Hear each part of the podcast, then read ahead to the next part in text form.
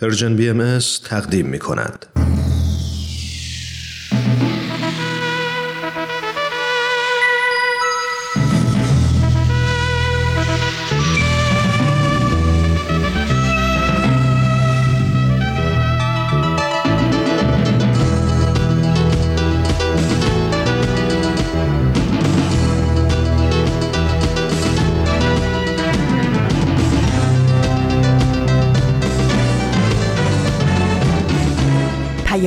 دوست. برنامه ای برای تفاهم و پیوند دلها.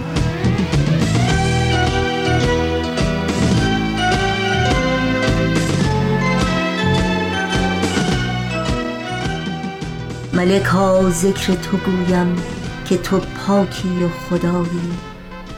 نروم جز به همان ره که تو هم راه نمایی همه درگاه تو جویم همه از فضل تو پویم.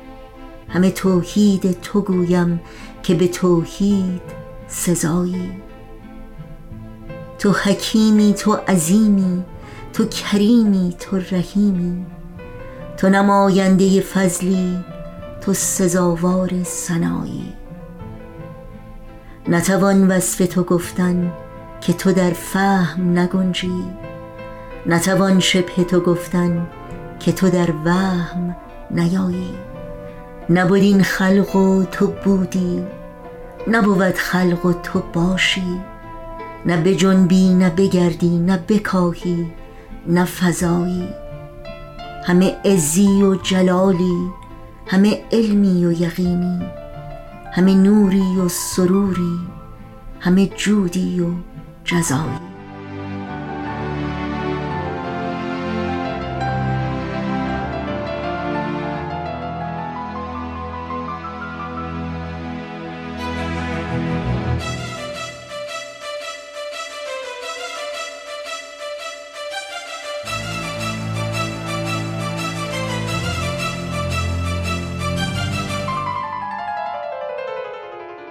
هزاران درود گرم و صمیمانه به شما شنوندگان عزیز رادیو پیام دوست.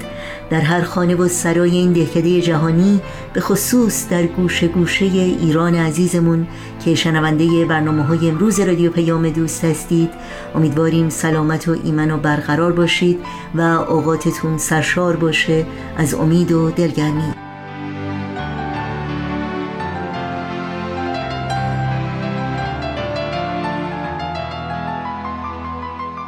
دوشنبه 29 آبان ماه از پاییز 1402 خورشیدی برابر با 20 ماه نوامبر 2023 میلادی رو با راز و نیازی از سنایی شاعر بزرگ و عارف نامدار ایرانی آغاز کردیم. برنامه های این روزها داستانهایی برای نوجوانان و اکسیر معرفت پیام دوست امروز ما رو کامل خواهند کرد که امیدواریم در طی ساعت پیش رو در کنار ما باشید و از شنیدن این برنامه ها لذت ببرید. نظرها، پیشنهادها و پرسشهایی رو هم که در مورد برنامه ها دارید حتما با ما در میون بگذارید. آدرس ایمیل ما هست info at persianbms.org شماره تلفن ما 001 703 671 828 828 و شماره ما در واتساپ هست 001 847 425 79 98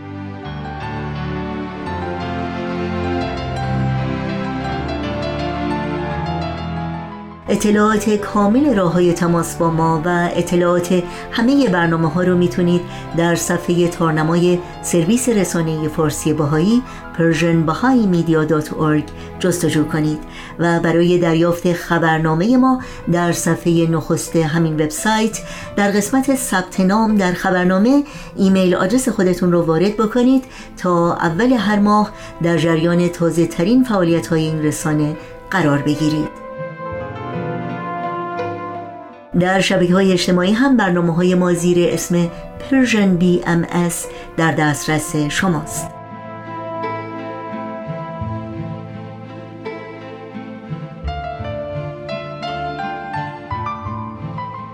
نوشین هستم و همراه با همکارانم در رادیو پیام دوست به شما خوش آمد میگیم و برنامه های امروز رو تقدیم می‌کنیم.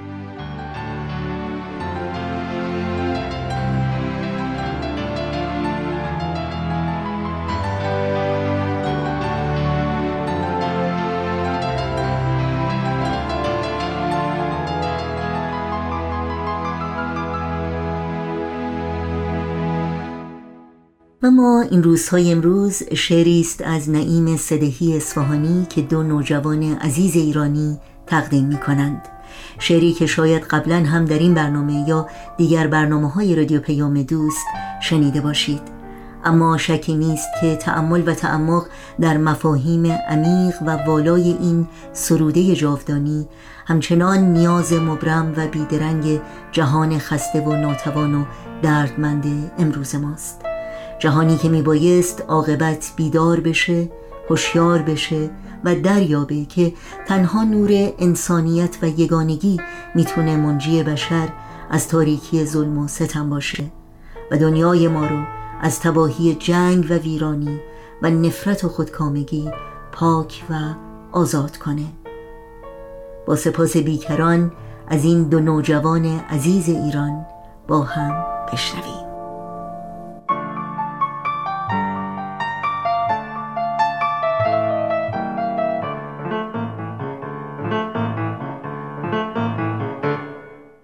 ایها الناس ما همه بشریم. بنده یک خدای دادگریم. خواهران و برادران همیم. چون ز یک مادر و ز یک پدریم. ما به یک صورت و به یک هیئت. همه از یک تن و ز یک گوهریم. متخلق به احسن الاخلاق. متصور به احسن الصوریم هیچ درنده نوع خود ندارد. ما چرا نوع خویشتن بدریم؟ مدتی رنج دشمنی بردیم. حالیا عیش دوستی ببریم. همه دانا درون خانه تنگ. از چه رو دشمنان یکدیگریم همه دانیم بار یک داریم. گر فریب ستمگران نخوریم. می‌زند صاحب جهان فریاد. بستگان رسته بندگان آزاد. می‌زند صاحب جهان فریاد. بستگان رسته بندگان آزاد. ای عاشقان ای عاشقان گلایه دارم از جهان نامردمی از هر کران. آتش به دلها می‌زند آتش به دلها می‌زند.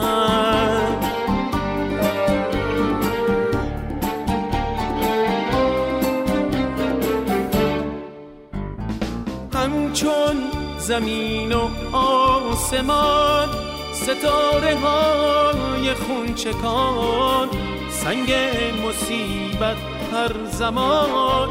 بر سینه ما می‌زند آتش به دلها می‌زند.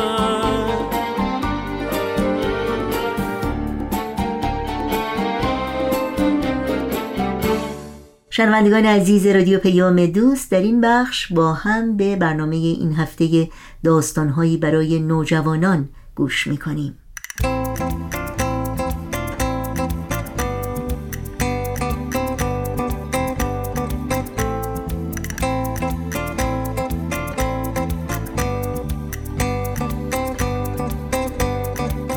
اغلب میگن قصه ها روایت دنیای خیال آدمان.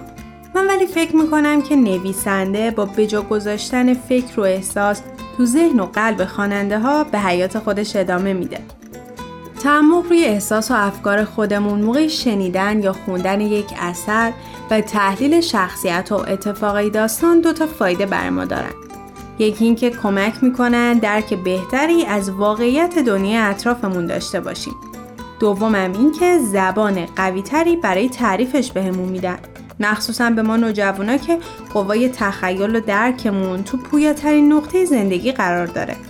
پس گوش می‌کنیم و میاندیشیم به داستانهایی برای نوجوانان.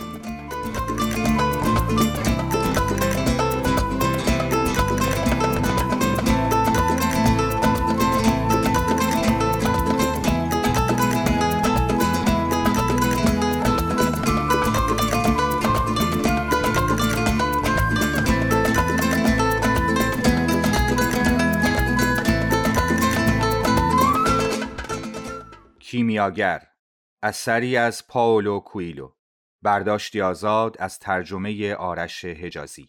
قسمت چهارم. جوان بیدار ماند. دو ساعت پیش از فرارسیدن روز یکی از جوانانی را که در خیمهش میخوابید بیدار کرد و از او خواست خوابگاه فاطمه را بیابد. سپس به جوان پول خرید دو گوسفند را داد. جوان مغرور از اینکه به مشاور واحه کمک کرده به چادرش بازگشت.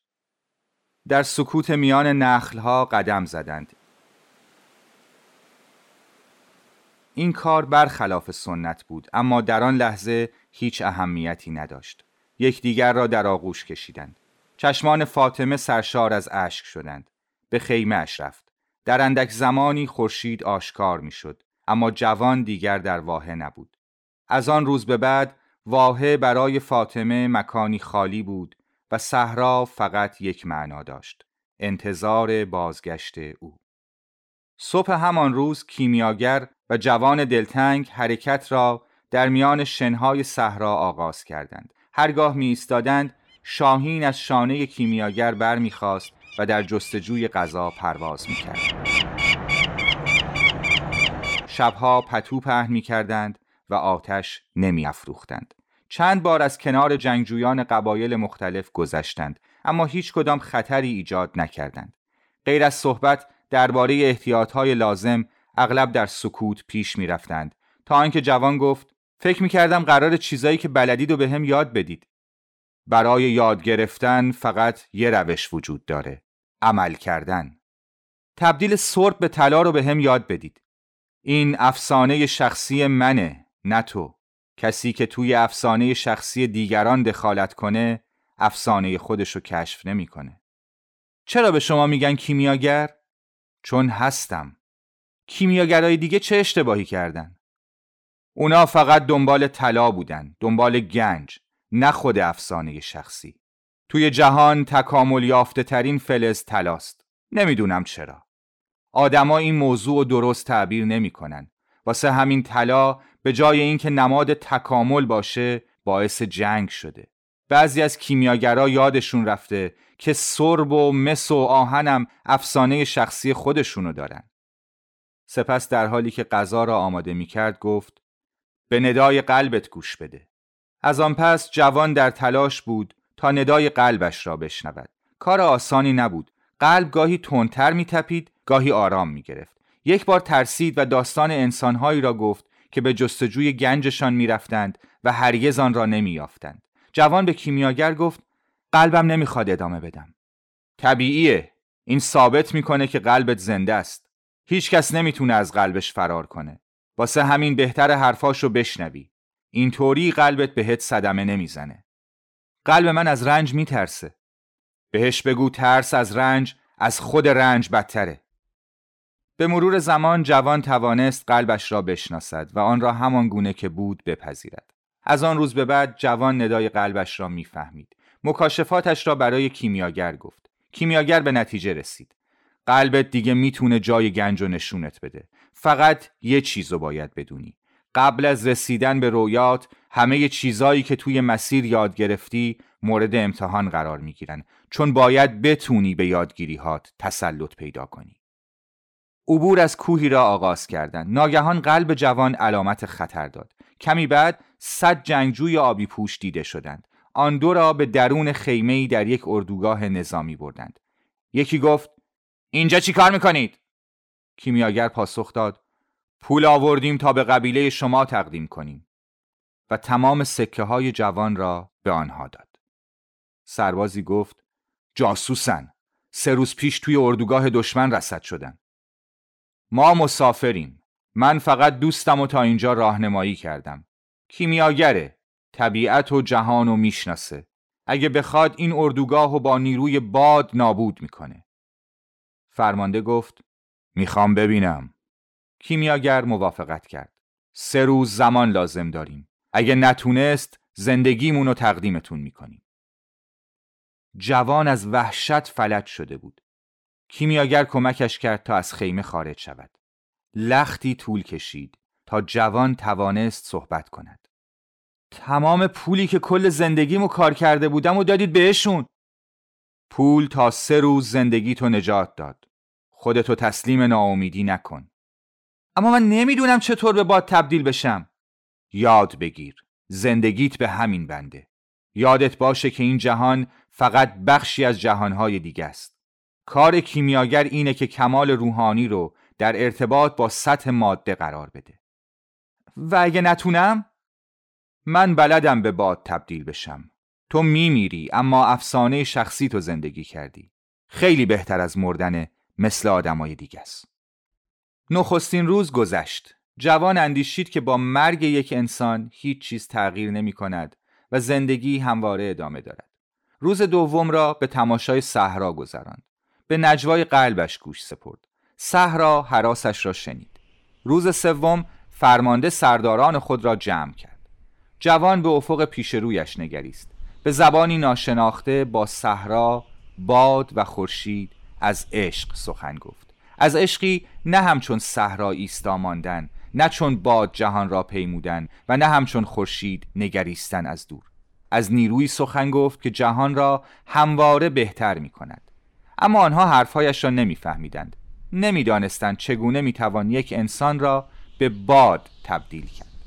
در عوض صحرا شنهایش را به جوان بخشید. باد با قدرت وزید. آسمان از گرد و خاک پوشیده شد و در جای خورشید تنها دایره زرین گذاشت. خورشید نیز سر تسلیم نهاد و جوان را به دستی ارجا داد که همه چیز را نوشته است. نیروی از عشق در قلب جوان جوشید و نیایش را آغاز کرد. نیایشی که هرگز به جای نیاورده بود. دعایی بی کلام و بی خواسته. به خاطر یافتن چراگاه برای گوسفندانش سپاسگزاری نمی کرد. تمنای فروش بلور بیشتر نداشت. نمی‌خواست فاطمه منتظرش بماند. فهمید که نشانه ها در زمین و فضا پراکندند و در ظاهر معنایی ندارند. صحرا باد خورشید و انسان هیچ یک نمی‌دانستند برای چه آفریده شدند. اما آن دست آن دست برای همه اینها انگیزه داشت. دید که روح جهان یکی است و بدین ترتیب می‌تواند معجزه کند.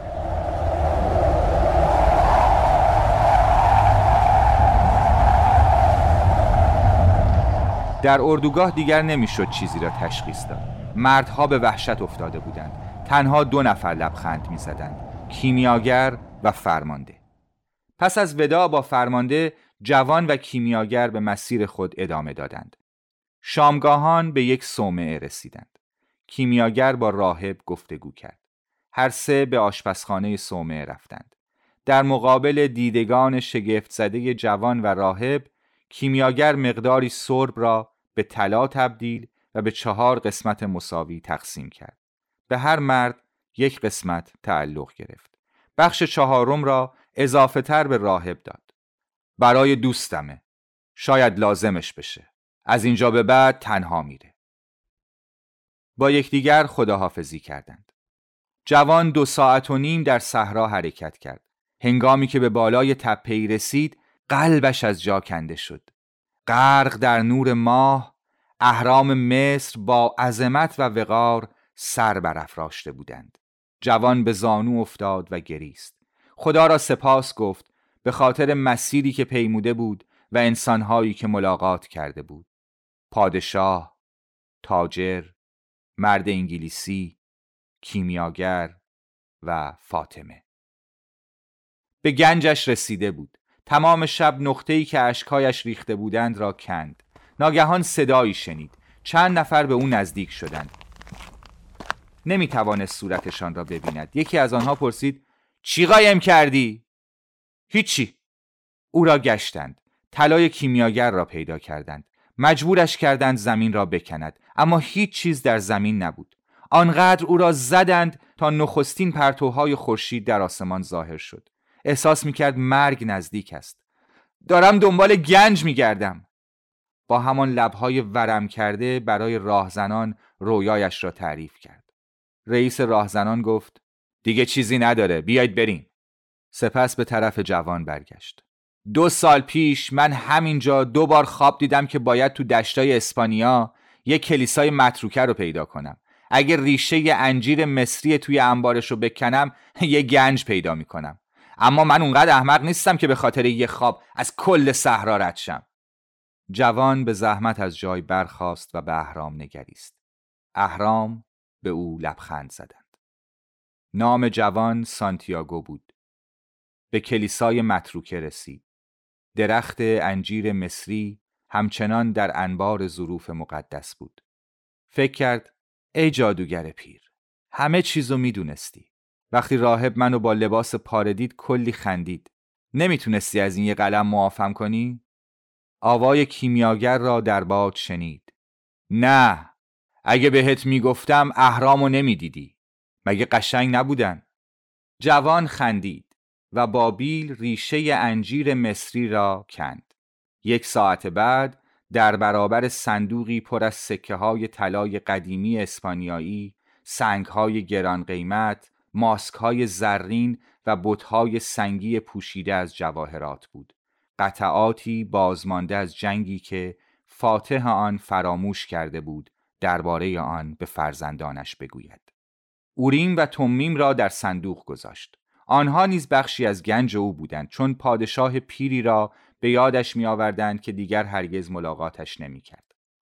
باید به تاریفا می رفت و یک دهم گنج را به کولی می داد.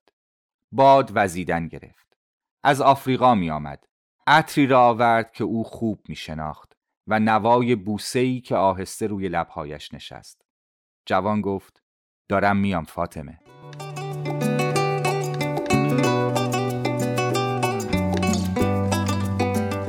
برنامه دیگری رو از مجموعه داستانهایی برای نوجوانان از رادیو پیام دوست شنیدید یادآوری کنم که برنامه های امروز و هر روز ما در شبکه های اجتماعی فیسبوک، یوتیوب، ساوند کلاود، اینستاگرام و تلگرام زیر اسم Persian BMS در دسترس شماست. امیدواریم مشترک رسانه ما باشید و اگر برنامه ها رو دوست داشتید به اونها امتیاز بدید و با دوستان و آشنایان خودتون هم به اشتراک بگذارید. آدرس تماس با ما در کانال تلگرام هست at persianbms underscore contact. به شب لحظه ای که در دامن افق سرکشد ستاره کند با فسونگری سوی عاشقان هر زمان نظاره. شبان با نوای نیگو یادت خوش از کوه از کناره.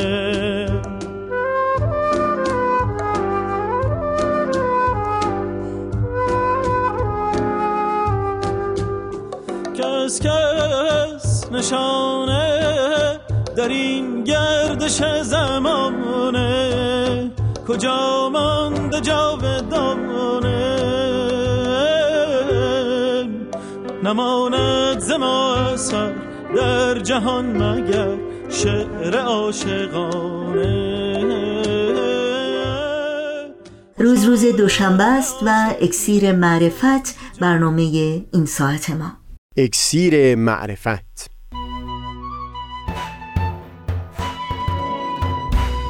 مروری بر مزامین کتاب ایقان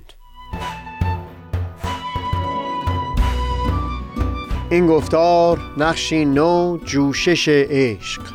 از تا همامه ازلی در شور و تغنیست گوش قلب را از سروش او بی بحر مکن.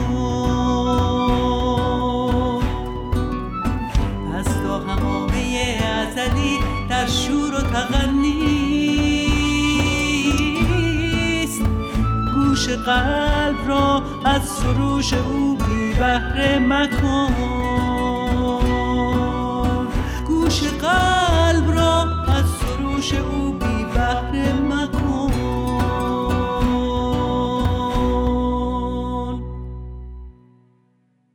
دوستان سئیل کمالی هستم. در گفتار پیشین پیرامون پنجمین مقام از مقامات رضا سخنی گفتیم. اون حس رضایتمندی و خوشنودی که در دل فرد نسبت به خودش پدید میاد. بیان کردیم که بهشتی که نزد برخی کسان پاداش اخلاقی زیستن هست. در یک مقام همین حس رضایتمندی هست که در این دنیا در همه حال در دل خودش لمس می‌کنه. اگر این نتیجه در تحقیقات رو بپذیریم که بزرگترین درد برای آدمی درد حسرت هست اونگاه حس رضایتمندی درست نقطه مقابل این حس حسرت قرار می‌گیره. شاید بزرگترین مجازاتی که برای نانیکوکاران در متون ادیان توصیف شده همون حس تقابن یا حسرت و افسوس هست زمانی که فرصت این رو یافته باشند که با چشم سر و سر یعنی با همه وجودشون گذشته خودشون رو مرور بکنند. فیلسوف بزرگ قرن 19 هم فردریک نیچه وقتی می‌خواست دیدگاه اخلاقی خودش رو تبیین بکنه اینطور گفته ای رو بر زبون آورد که این زندگی آدمی در این عالم بارها و بارها تا بی نهایت باز دوباره تکرار خواهد شد. اتفاق نظر مفسرین نیچه است که مقصود او این بود که بایستی به گونه ای زندگی کرد که اگر قرار باشه همین زندگی که شما زیست کردی دهها و صدها و هزاران بار دوباره و دوباره تکرار بشه شما نخواهی هیچ گوشه ای از اون رو تغییر بدی. یعنی خوشنود باشی نسبت به زیستن هزاران باره همین زندگی که زیست کردی. مشخصا این نهایت درجه رضایتمندی از خیشتن هست و دست یافتن به اون هم بسیار بسیار دشوار خواهد بود.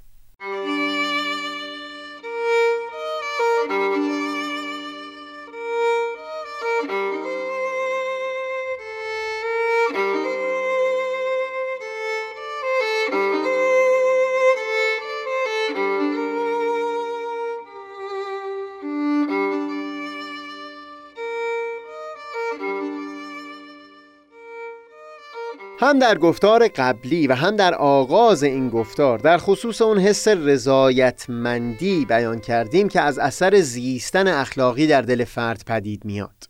این را هم پیشتر بیان کردیم که فردی که برای در نوردیدن پله های ترقی روی وجود و حقوق سایر انسانها پا گذاشته اون زمان که به اوج ترقی رسیده باشه از خیشتن خودش راه گریزی نخواهد داشت. در این مورد شاید زیباترین توضیح اونی باشه که حضرت بودا بیان فرمودن و در روایت ها در متون اسلامی هم مشابه همون از نظر من گذشته حضرت بودا به فرد مخاطب بیان می کنند که اگر در مشت خودت یاقوتی داشته باشی و دیگران بگن که این که در دستداری پر کاهی هست تو حست چه خواهد بود؟ پاسخ داد خب بگن من خودم که اطمینان دارم که یاقوت هست به او فرمودن خب اگر در دستت پر کاهی باشه و دیگران به تو بگن که یاقوت در مشت تو هست این زمان چه حسی خواهی داشت؟ باز پاسخ داد که خب من خودم می‌دونم که پر کاهی است. حالا دیگران هرچه هم می‌خوام بیان بکنن. سخن حضرت بودا بعد از این پرسش و پاسخها این بود که تو در مورد اون چیز که در مشت تو هست یعنی چیزی که از وجودت بیرونه. اینطور اطمینانی و حسی داری. اونگاه چطور درباره وجود خودت بر اساس ستایش یا ملامت های دیگران قضاوت می‌کنی؟ مراد حضرت بودا واضحه. دیکتاتوری که به قیمت حقوق سایر مردمان بر جایگاه قدرت نشسته. چه بسا که دیگران تعظیم بکنن و سر فرود بیارن و موفقیت یا مقام او رو ستایش بکنن. اما خودش در دل لمس می‌کنه که خوشنود نیست که رضایتمند نیست که در مشت خودش پر کاهی داره. هرچند بقیه بگن که یاقوت هست. و هم برعکس اون دیگری که زیست اخلاقی داشته باشه. چه بسا که دیگرانی او را ناموفق به حساب بیارن اما خودش در دل لمس می‌کنه که رضایتمند و خوشنود هست که در مشتش یاقوت هست حتی اگر سایرین اون رو پر کاه ببیند. در گفتار 94 صحبتی داشتیم پیرامون مفهوم وجدان. مشخصا این رضایتمندی یا نبود اون. بستگی به ارزشهای فرهنگی داره که یک شخص در اون رشد و پرورش یافته. منتها با شناختی که ما نسبت به وجود ارزشهای عالی در بسیاری فرهنگهای بشری داریم. میشه این رو پذیرفت که بود یا نبود این حس رضایتمندی و خوشنودی در جرفای جان. تا حدود زیادی می‌تونه فرد رو رهنمون بشه که در مشت یا قوت داره یا پر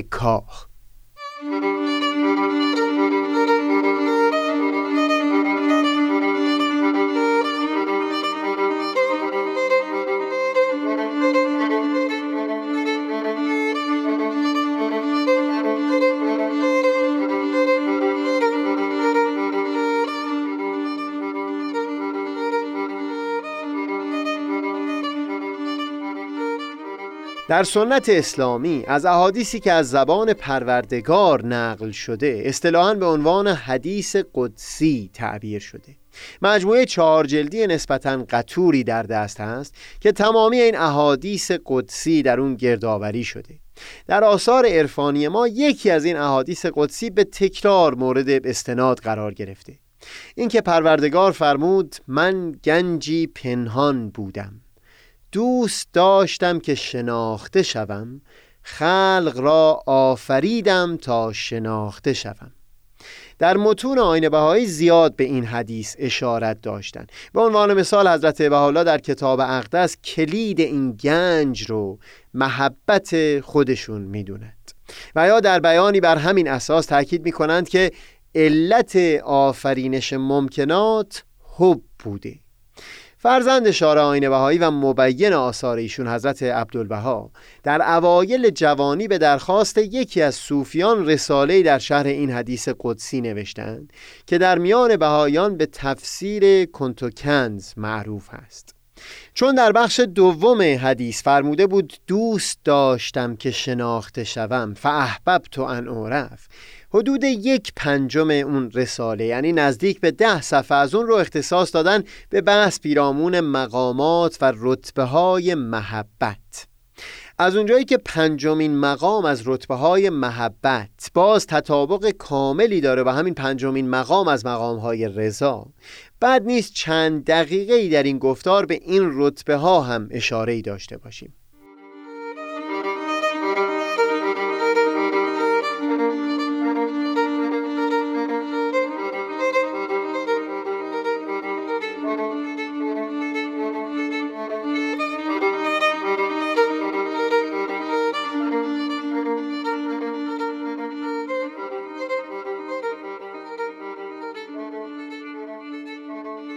بگذارید پیش از اینکه بیانات حضرت عبدالبها درباره رتبه های محبت را آغاز بکنم سخنی بیان بکنم در خصوص دیدگاه ارسطو نسبت به پروردگار که می‌تونه تعریف محبت و عشق رو از اساس واضح بکنه به خصوص در بیان حضرت عبدالبها.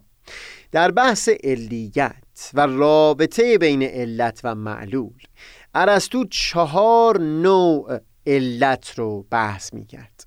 تفصیل در این باره و وارسی این چهار نوع در علم مدرن رو منوط می‌کنیم به برنامه دیگری که اختصاص به گفتگوهای فلسفی داشته باشه. اما ارسطو بیانش این بود که برای هر معلولی چهار علت رو میشه تصور کرد. به عنوان مثال این صندلی یک علت فائلی داره و اون نجاری است که این میز رو به این شکل درآورده. یک علت مادی داره و اون عبارت از چوبی هست که این صندلی از اون ساخته شده. یک علت سوری داره و اون صورتی است که به این چوب داده شده چون ممکن بود که از همین ماده دهها و صدها چیز دیگه بجز صندلی پدید می آمد اما این صورت به او داده شده که اون رو تبدیل به صندلی کرده. و در نهایت علت قایی هست که قایت و هدفی باشه برای ساختن این صندلی و اون عبارت از نشستن هست. دست کم در اون متونی که از ارسطو به جا مونده و به دست ما رسیده ارسطو وجود پروردگار رو نه به عنوان علت فائلی یعنی نه به عنوان خالق و آفریدگار هستی بلکه به عنوان قایت و هدفی برای جهان هستی توصیف می‌کنه. بگذارید این مطلب بسیار ظریف رو قدری بیشتر تفصیل بدیم.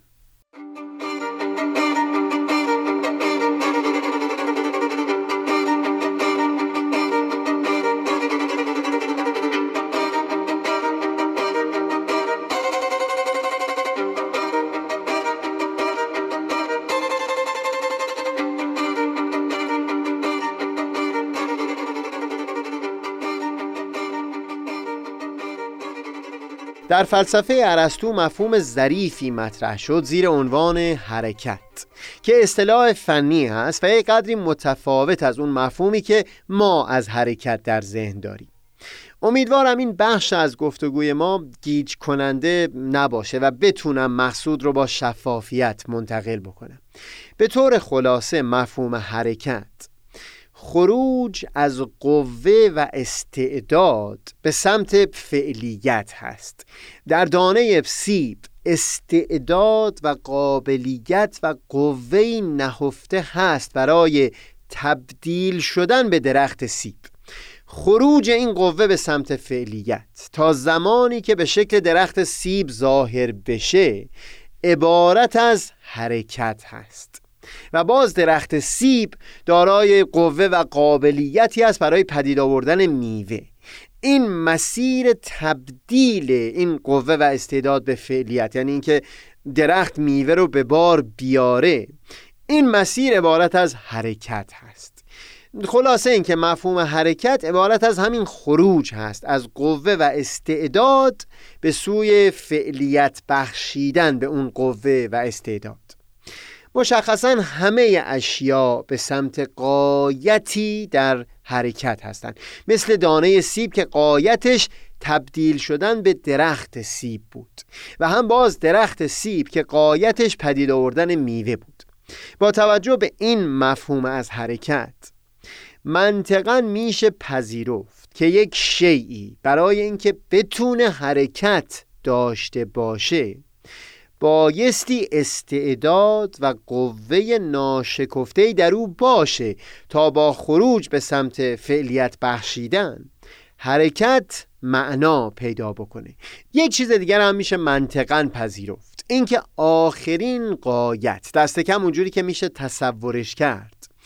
اون نقطه و اون وجودی هست که در اون همه استعدادها و همه قابلیتها به فعلیت رسیده باشه. وجودی که فعلیت محض باشه استعدادی و قوهی دیگه در او حضور نداشته باشه که بتونه تبدیل به فعلیت بشه. لذا حرکت دیگه معنا نخواهد داشت. این وجود رو میشه قایت القایات به حساب آورد. یعنی میشه تصور کرد که همه جهان هستی به سمت این قایت در حرکت هست. میلی بدان سو دارد. چون همه جهان هستی حرکتش همین تبدیل کردن تمامی استعدادها و قوه ها به فعلیت هست.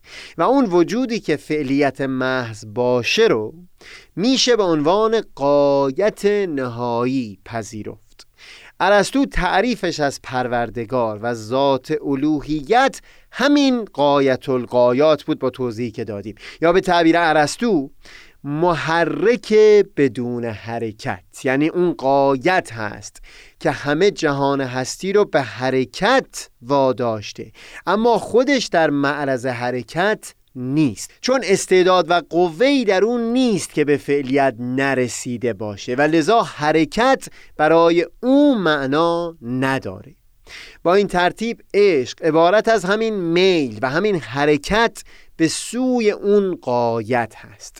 ذات الوهیت عبارت از اون وجودی هست که همه عالم هستی به عشق رسیدن به او در حرکت هست.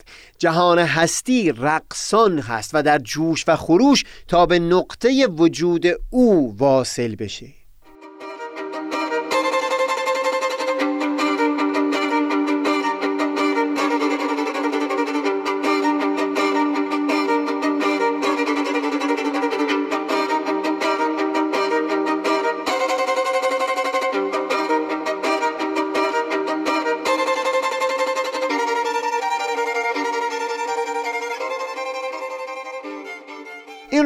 آشنایان به اصطلاحات فنی فلسفه بیان بکنم و سخنم رو پی بگیرم که در اصطلاح از اون قوه و استعداد با عنوان ماده تعبیر می کنند و از اون فعلیت با عنوان صورت.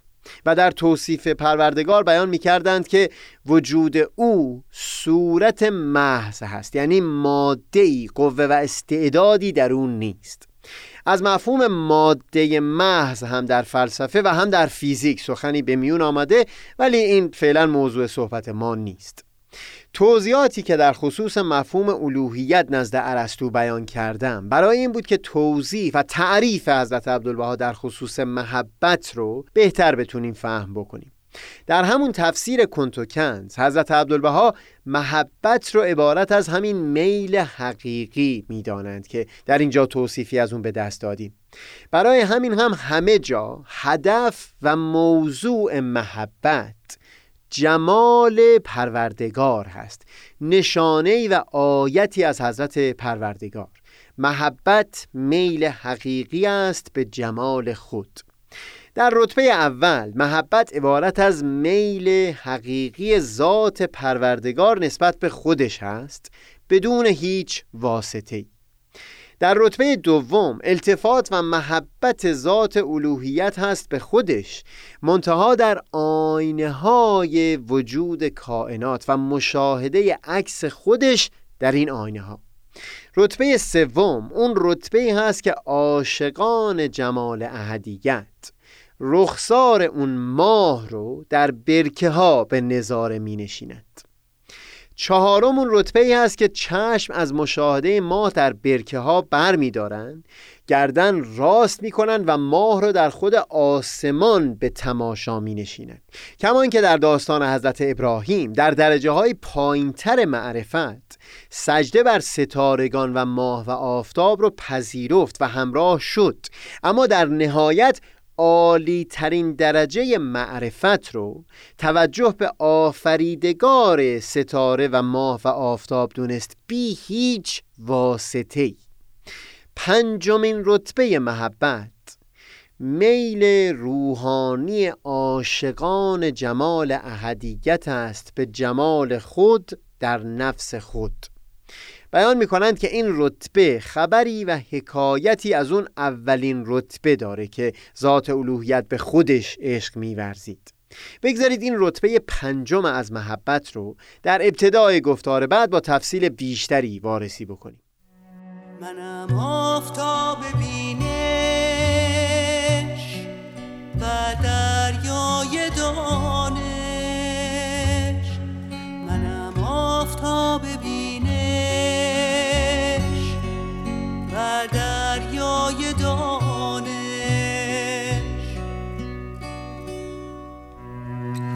پشمردگان را تازه نمایم. منم آن روشنایی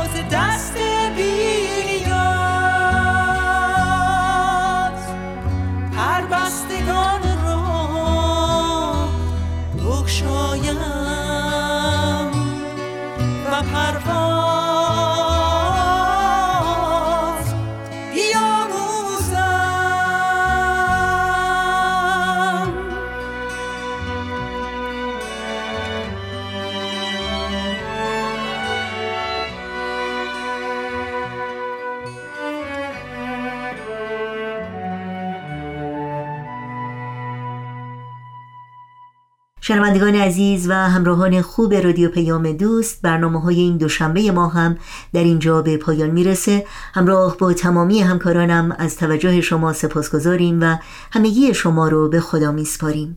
تا روزی دیگر و برنامه دیگر پاینده و پیروز باشید.